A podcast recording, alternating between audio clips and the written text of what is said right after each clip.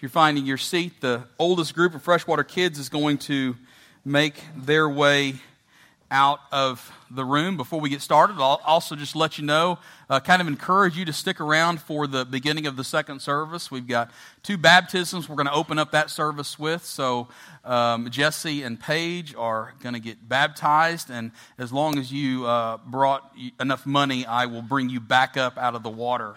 So y'all just stay and see how much cash they brought. I guess I'll just kind of leave that one as a, as a cliffhanger. Uh, you can take your copy of God's Word and turn it to Colossians chapter 3. Colossians chapter 3, as we today answer the question, why do we sing? Why do we sing? That's going to be page 984 in a Pew Bible if you've got one of those close to you. If you're a guest with us, welcome. I'm Joshua. I'm the, I'm the lead pastor here at Freshwater.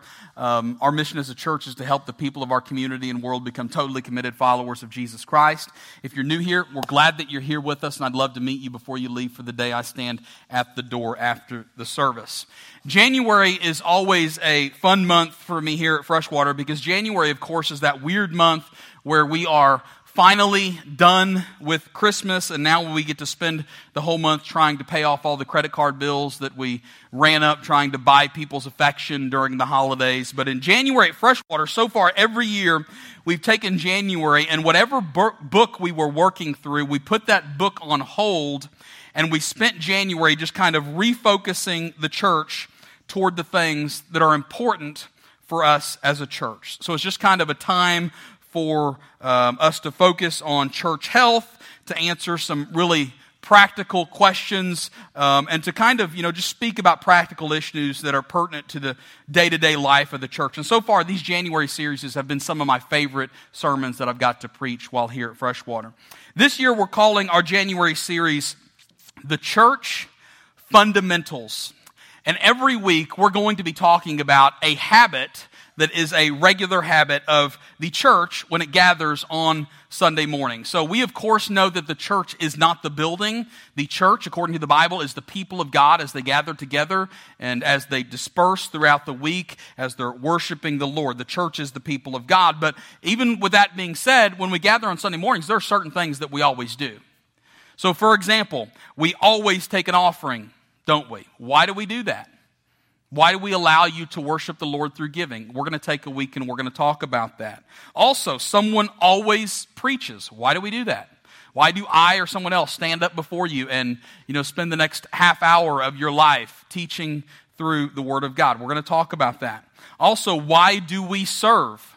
Why do those of you that have committed to freshwater have joined as partners of the church? Why do you agree beforehand that you're going to serve in various capacities? We, are going to spend a week and we're going to talk about that. Also, why do we go?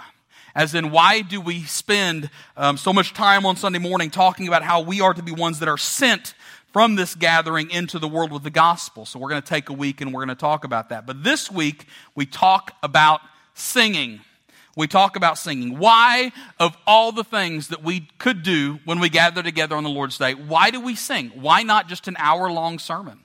Why not a sermon and then a bunch of fellowship time when we can eat donuts together? Why do we sing as the people of God?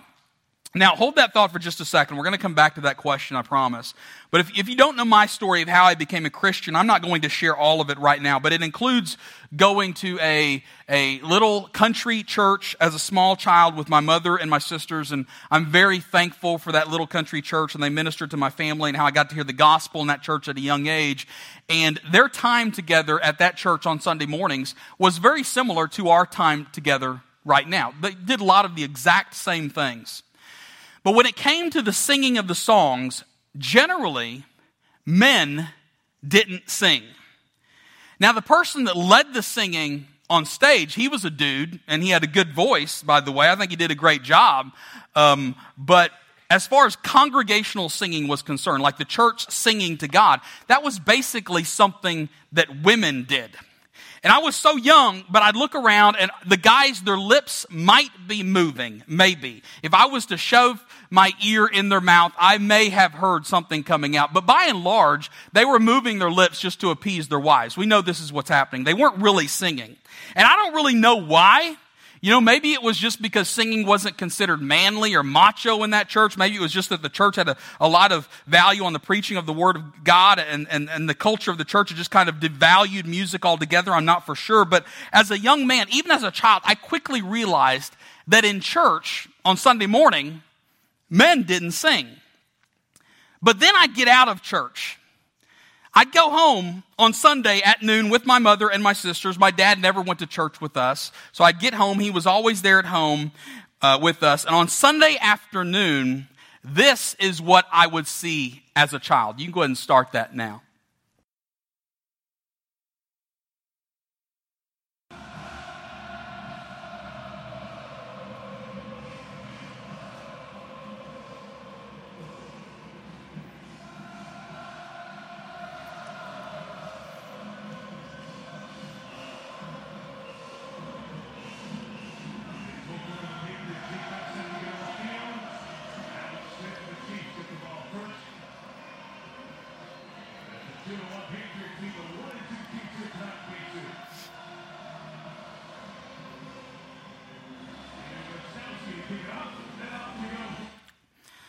Hate the Patriots. Amen. Amen. But to say the least, as a young child, I had conflicting observations in my life. Sunday mornings were filled with people singing, although barely loud enough to hear them and done mostly by women, while Sunday afternoons were filled with singing by men, hands in the air, doing the tomahawk chop while I watched the Chiefs game. Sunday mornings, we were supposedly singing to the God of creation, the creator of everything, the one that has purchased us from our sin, has paid our sin debt. While on Sunday afternoons, we were singing to a false God, weren't we? To a sport, to, to celebrity football players. Sunday morning was supposed to be the event that Christians looked forward to, you know, so that they could be prepared for the temptations that they were going to find throughout the world, throughout the week, while Sunday afternoon had a much higher participation rate. There was a noticeable joy and a noticeable excitement as these tens of thousands of people rejoiced over their team. And as a child, if I would have been forced to choose which one of those two events was more convincing, just on an observation basis, which one of those two events was more convincing, no doubt about it, I would have chosen the Chiefs game. Where people looked like they were enjoying themselves. Where people looked like they were singing for a reason. Where men joyfully paid money, and a lot of money, mind you, to be part of a 60,000 person choir where fathers would train their sons in how to sing and how to chop the air and how to essentially worship. While on Sunday mornings, it seemed like people were singing just out of obligation. You know, maybe singing just because they didn't want to feel guilty for not singing. So for me, thinking about what the Bible teaches Christians about singing has brought with it a lot of conflicting observations in my life, to say the least. So, what I want to do this morning is I want to make the case that those of you that sing to God on a regular basis, if all other things are equal, it, it, for those of you that sing to God on a regular basis, here on Sunday morning or out in your car or in your house or whatever, are spiritually healthier than those that don't. That's the point that I want to make this morning. And it's not just that you're spiritually healthier because you're already spiritually healthier. It's because singing to God as an act of worship actually fosters spiritual health in your life. That's how it works.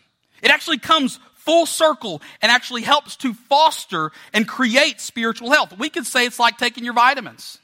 We could say it's like running on a treadmill for an hour. Not that I know anything about that. It's like making sure you eat healthy food. Spiritually speaking, singing to God improves your walk with Christ. It does. And you're going to see that in the Word of God today. And, and where we're going to see that is actually in the book of Colossians. Now, there are a lot of things that we could say about this book. Of all the books in the, in the Bible that lift Jesus up and put him on a pedestal and just show him as as, as a mighty Savior and Creator. Colossians is one of the best books to do that. It's an epistle written by the Apostle Paul and Timothy um, about the same time that Paul writes Ephesians and Philemon, so it's most likely 30 years after the resurrection of Jesus Christ. And in chapters 3 and the first part of, part of chapter 4, Paul is essentially writing about the Christian life. And in his writing, we see four reasons that your life and my life would be spiritually healthier if regular worshipful singing toward God was part of your life. Now, maybe it already is for you, maybe, and, and praise God for that. And if it is, then this may just act as confirmation for some of the things that you already know, some of the things that you've already experienced. Or maybe you've always kind of liked to sing and you've done it just because you like to do it, but you've never really thought about what the Bible actually says about singing. But if singing to God isn't a part of your regular walk with Christ, my goal this morning is to convince you that singing to God in worship will help to produce spiritual health in your life. So we're only going to look at a couple verses this morning as we see these four reasons that our lives would be healthier if we sang to God. Now I'm not going to go real in depth on any of these. They all come directly out of these couple verses we're going to look at and I think they speak for themselves. I'll go ahead and give you that first one and then we'll read the first verse we're going to look at. Here, here's the first one. To sing is to obey God. To sing is to obey God. If you're doing the fill in thing, that's your first blank in the outline. Now let's look at Colossians chapter 3 and look at verse 16. See what Paul and Timothy write. They say, Let the word of Christ dwell in you richly, teaching and admonishing one another in all wisdom, singing psalms and hymns and spiritual songs with thankfulness in your hearts to God. Stop right there. All we're considering for this first reason is simply that God has commanded you. He's commanded me, He's commanded us to sing. You see it right there in verse 16. Paul and Timothy writing to the church at Colossae. So writing to Christians under the divine inspiration of God, tell the church to do what? They tell them to be a singing church. Now we're going to talk about the context of that in a minute, but for now, just consider that if you're going to be an obedient Christian, you cannot be an obedient Christian without singing to God. And just so that you don't think this is the only time in the Bible when this comes up, Listen to all these other references. Listen to Psalm chapter 100, verse 2. It tells us to come into God's presence with singing. Psalm chapter 95, verse 1. Oh, come, let us sing to the Lord. Let us make a joyful noise to the rock of our salvation. Ephesians chapter 5, verse 19. Paul writes to the church at Ephesus, and he says, addressing one another in psalms and hymns and spiritual songs, singing and making melody to the Lord with your heart. Psalm 104, verse 33 I will sing to the Lord as long as I live. I will sing praise to my God while I have being. Isaiah chapter 12, verse 5 Sing praises to the Lord, for he has done gloriously. Let this be made known in all the earth. When it's all said and done, the Bible, the scriptures, have over 400 references to singing and 50 direct commands to sing. So it's really, really obvious that if we are going to be obedient to God, we sing to God in worship of Him for all that He's done. Now, there's an issue that oftentimes pops up when we balance between worship and obedience. And here's kind of the issue that pops up. The question is, what about when we don't feel like singing? Like you have those times, right? What about when you're just temporarily kind of just depressed, or you had a bad week, or a bad morning, you know, before you came in, or just kind of a melancholy mood or whatever, and you just don't really feel like singing. You don't feel like worshiping God in that way. What do you do? Do we sing anyway? Should we just sing anyway, even when we don't feel like it? And, and I, I think about it the kind of the same way that I think about it when I hear a parent talking about their child and they say something along the lines of, I'm not going to force my child to go to church because I want my child to want to go to church. And I get that, by the way. I mean, I totally understand that. But parents aren't really in the business of giving their children what they want, are they? I mean, I don't really see that as my purpose as a parent. I mean, what a, a horrible parent if you would be if you gave your child everything that they wanted. I mean, think about it. You'd, you'd be horrible. My children want chocolate for every meal. They want to play on the iPad 15 hours a day. They want to skip school. My youngest still wants to eat her boogers.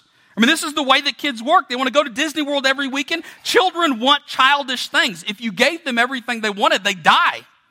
Or they'd at least be very unhealthy. You'd be a horrible parent. I don't always want to brush my teeth. But why do I brush my teeth? Because I know that I'm going to suffer the wrath of bad teeth if I don't brush my teeth, so I do it. I don't always want to pay bills. Why do I pay bills? Because I know that if I don't pay the bills, the bank is going to come a calling, right? I don't always want to do a lot of things. The reason that I do them is because I understand there are consequences if I don't do them. And I hope I'm wise enough to be able to look ahead and say, hey, I don't want those consequences. Well, in a similar way, there are consequences to you not singing to God. Disobedience is never a good thing. It's not a good thing. Now, I'm not saying that there aren't times when it's okay for you to not sing. Those times exist. I know there are some Sundays where I and you probably both like. We walk in, we're just tired, or we had a bad week and we just don't feel like it. I mean, there are a lot of weeks where I don't sing all the songs that, that Brooks works us through, but and I don't think it's necessarily sinful for me to sit that week out. I don't think that's a sin. But those situations should be the exception. They should not be the norm because God commands you to sing. He commands you to sing.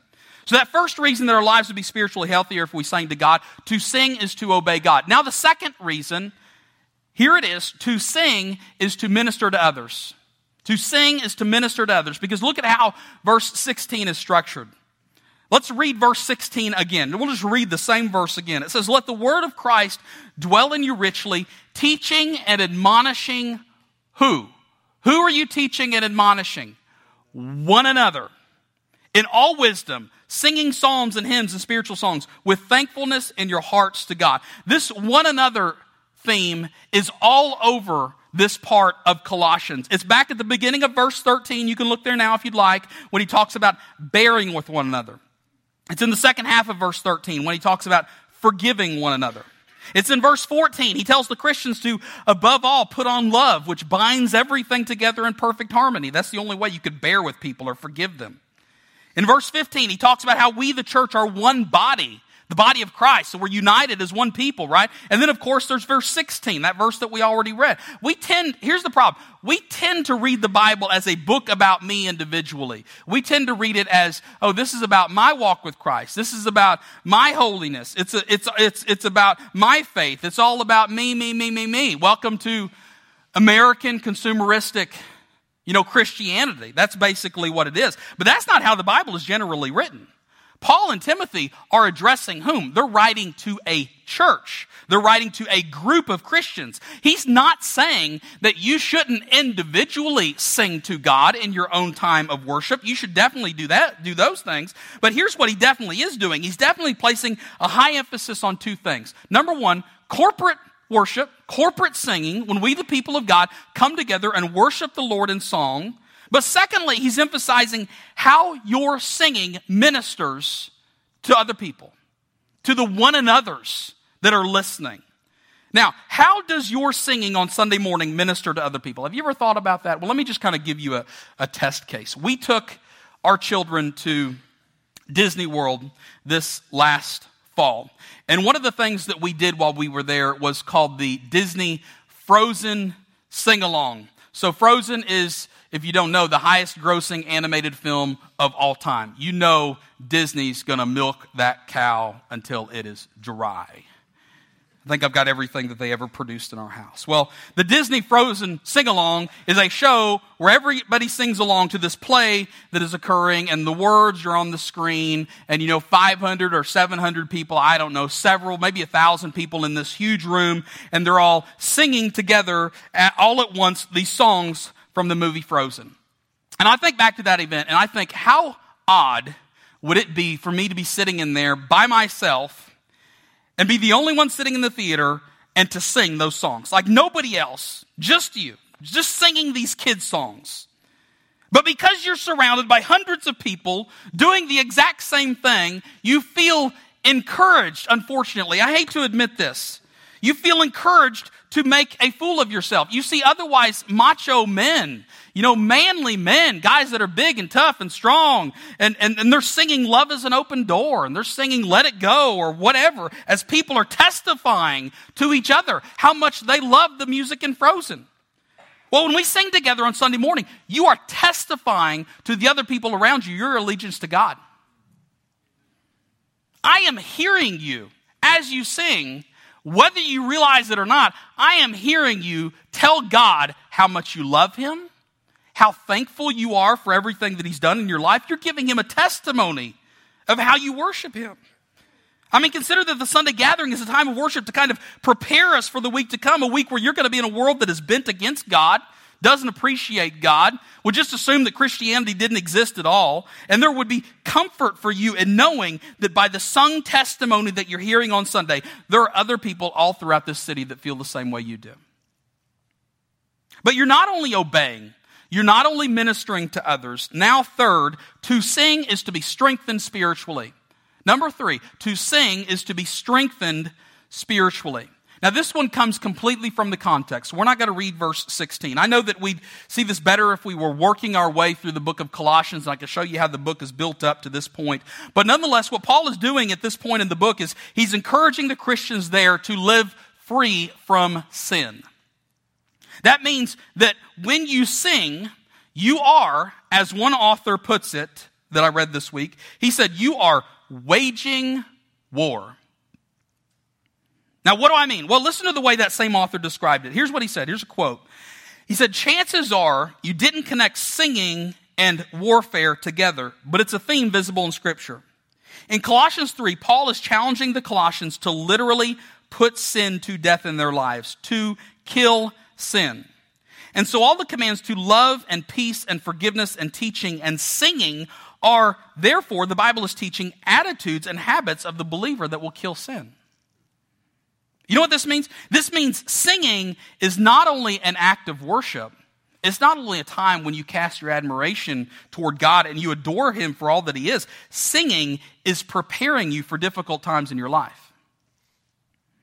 It's preparing you for temptation. It's preparing you for heartbreak. And I would even make the case that it is preparing you to, when the time comes, to die. Now, I don't mean to rain on everybody's parade. I don't get up in the morning and think, boy, I can't wait to be Debbie Downer. That's not the way that I operate. Don't look forward to saying these things. But all of you are going to die. Everybody in here. Now, being a pastor, I've spent a lot of time in hospital rooms or living rooms with that big hospital bed in it or nursing homes where people are passing away. And just like many of you have had to watch your loved ones die, I've been there to, to witness a lot of people pass away. Fortunately, most of those situations were Christians, praise God. But it's in those situations where you might be a family member watching your loved one pass, or you might be the person that is kind of in your final stages of consciousness when God will bring to mind a song. He'll bring to mind scripture as well. Don't, don't hear me wrong on that. But he will bring to your mind a song. He'll bring to your mind a hymn. And you didn't know it, but all those times that you sang Amazing Grace, God was preparing you for the day that you're going to see him face to face. When you sang, when we've been there 10,000 years bright shining as the sun, we've no less days to sing his praise than when we first begun. It's times like those when you're dying or when you are watching a loved one take their last breath that those words help to give peace and understanding to some of the most difficult events that we have to navigate in our lives. So, friends, remember that when you stand and when you sing, remember that God is using that song to make you more like His perfect Son, Jesus Christ, to prepare you, to strengthen you, to get you to store up hope inside yourself for a difficult time that lies ahead. Now, number four, we're zipping right along through these. To sing is to obey God. That was the first one. To sing is to minister to others. That was the second one. To sing is to be strengthened spiritually. That was the third one. Now, that fourth reason our lives would be healthier if we sang to God. To sing is to glorify God. To sing is to glorify God. Because look with me now at verse 17. What does it say? Verse 17. It says, And whatever you do in word or deed, do everything in the name of the Lord Jesus, giving thanks to God the Father through him. We could summarize that verse as saying, whatever you do, glorify God. And that certainly in the context includes singing to God, doesn't it? We just saw that in verse 16 as an act of worship. Now, to say that we need to glorify God, that's kind of a churchy thing to say, right? What does it mean when we talk about glorifying God? What is that even talking about? Well, to glorify something is to make a big deal of it, right? It's to admire it. It's to cast your admiration toward it. It's to act in such a way as to draw attention to something. It's to set your affections on something. And if you've ever wondered what your purpose in life is, if you've ever questioned, why in the world am I here? Like, why am I alive? Why am I, why, why do I exist rather than not exist? That great philosophical question that transcends societies and transcends generations. The Christian worldview says that your purpose in life, listen up, is twofold. It is first to glorify God, and second of all, to enjoy his presence in your life forever. because it is a good presence. That's what we believe. Glorifying God is not an afterthought. It's not that, oh, you've got all these rules you're supposed to follow, you know, you just make it through life and don't lie, cheat, steal, honor your parents, whatever else. And then, oh, by the way, if you've got any energy or resources left at the end, make sure you throw some glory on God. No, it's not it at all. Like the reason that we have breath in our lungs is to glorify God. That's it. And one of the ways that we do that is to sing. Now, even if you're not a Christian, you don't have to be a Christian to acknowledge this. I mean, this isn't hard to, to, to, fathom. Look at society. Gangster rap music sings about drugs and cars and women. Why? Because drugs and cars and women are important to gangster rappers. Country music sings about alcohol, pickup trucks, and women. Why? What do you think is important? Alcohol, pickup trucks, and women. I mean, basically, all people across the globe understand that to sing about something is generally to draw attention to it, it's to glorify it. Now, I know that most of you heard this, probably all of you heard this, possibly the biggest news story of all of 2016. So there's no way that this squeaked in under the radar for you. But last week, the, invest, the inventor of the Red Solo Cup died. Did y'all hear this? Y'all heard this. I know that you heard this. Very traumatic event for so many people. I'm sure he's a great guy. Mostly because the Red Solo Cup has become almost like a symbol for country music and drinking. Like we understand this. So when I heard about this, the guy on the radio told the story and then he proceeded to play, guess what? Red Solo Cup by Toby Keith. Now, if you've never heard that song, it's a love song sung to the Red Solo Cup. It's not sung about the Red Solo Cup. It's sung to the Red Solo Cup. If you haven't heard that song, do yourself a favor and pray that God never allows you to hear it. That God would just close your ears off, never allow you to hear that stuff. But um, for those of you like me who have heard it, it's funny. Why? Because it's casting attention on a cup that has been, become synonymous with kegs and rural America. Well, although it's a little bit comical, a little bit ridiculous, it speaks to how everybody understands that we sing to what is important to us. We show allegiance, we show faithfulness, we show devotion, we show affection, we show fidelity toward something by singing to it. And I'm fairly certain that just about all societies function like that. So remember that we sing not because we simply enjoy each other's voices, not simply because we don't have anything else to do, not simply because we need to fill the time. We sing because in almost every culture, and maybe in every culture, people sing about and sing to that which is important to them.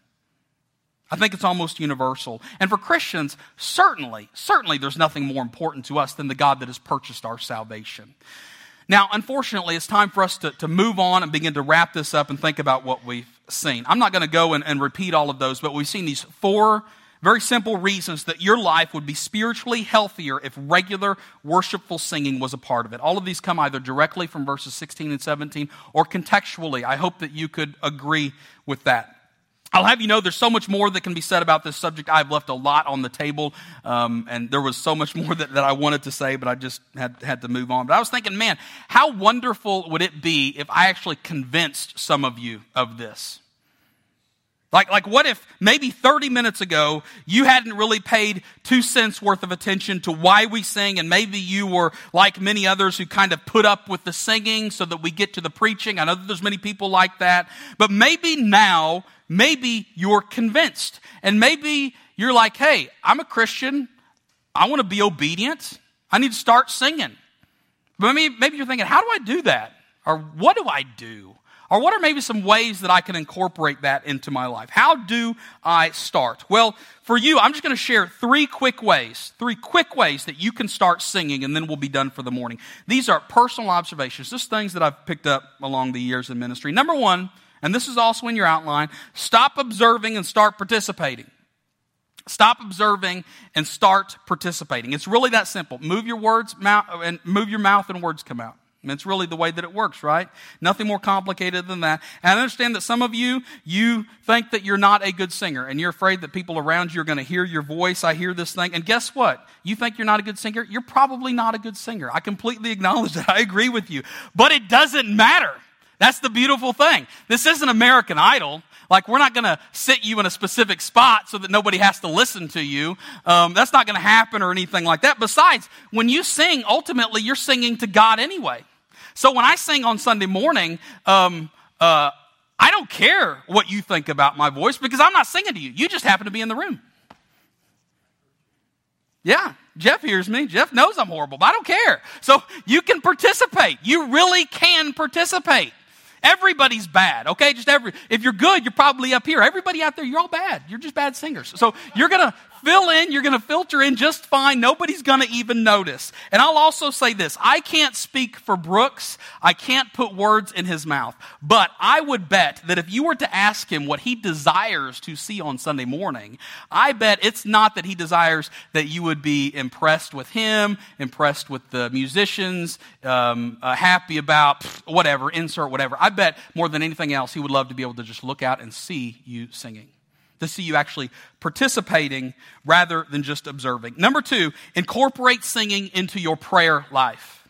Incorporate singing into your prayer life. Oftentimes, when I open up in prayer by myself, I open up in song, just a hymn that I've memorized or a song that we sing here on Sunday mornings. And singing to God as a personal act of worship during your prayer time, I think can really help to open up your heart and your mind so you can focus on the prayer requests that you have before your King. And number three, number three, seek to fill your mind with songs that are worth singing.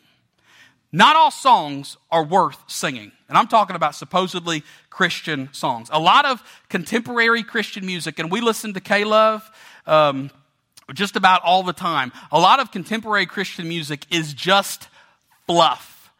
That's the way my wife puts it. That's the word that she uses it. Um, it doesn't really say anything that is worth saying. Sometimes I hear songs that are on the radio. I'm like, that's not even true. Like what that song is saying, it's not even true. It's not even accurate. It's not even biblical. So I would encourage you, there's so much that I could say about just d- developing in yourself um, the discernment to know when a song is good and when it's not. And I'm not talking about when it's got a catchy beat or when it's poppy or, or you know, when it's who, whoever's singing it. I'm talking about a song that actually has something to say about God that God would want to listen to it. So seek to fill your mind with songs that are worth singing. Now, I'll close with this and then I'll be done. There are a couple things that I inherited from my father, and one of them is an intense love for 60 minutes If you don't know what 60 Minutes is, it's on Sunday nights. It's a 60 minute um, news show that talks through sometimes world issues, domestic issues, social stories, whatever. If you are like me and you like 60 Minutes, awesome. Love you. Last year, I remember sitting down while they were giving the little pre segment bumper, kind of introducing the next story that they were going to talk about. And the segment was going to be about a baby gorilla sanctuary in Africa. That's what it's going to be about. And it kind of piqued my interest. You know, baby gorillas are adorable. I'm, i mean, I can say that as a, as a dude. They're adorable. And gorillas are getting hunted out of, you know, they're almost extinct. They're on the uh, endangered species list. So it kind of got my attention. I thought, okay, I'll, I'll watch this and I'll see what they have to say. The very first scene was a group of African women in their traditional African clothing they're sitting in a loose circle in a lush green environment. I don't remember the country, under the canopy of the trees, many of them holding these cute little baby gorillas, maybe even feeding them a bottle. But the group of these female caretakers in this gorilla sanctuary are singing. And of course, they're not singing in English, so I have no idea what they're saying. They're, they're singing in whatever type of a, you know, African language that they know. So I don't understand the words, but I recognize the melody and I quickly realized they are singing, How Great Thou Art. That's what they were singing. And I remember thinking, man, I can't believe that 60 minutes of all programs is showing these women praising God in Africa, um, singing How Great Thou Art. They're broadcasting this to millions of people. And then I remember that the producers probably didn't know what the song was because they're probably not Christians, so they probably wouldn't even know what they were saying. But then I thought, how wonderful it is to know that all across the world, even though we're separated by language, even though we're separated by culture, even though we're separated by all these different things, we're united in the song that we sing. People all across this globe have gathered today on the Lord's Day, some of them coming in late like you did because of New Year's, granted. But they've gathered together on the Lord's Day and they've sang as an act of worship to God. Some of them have sang that song, How Great Thou Art. So I'm going to pray for us, and then after I pray, um, we are going to stand together and we're going to sing that great song, How Great Thou Art.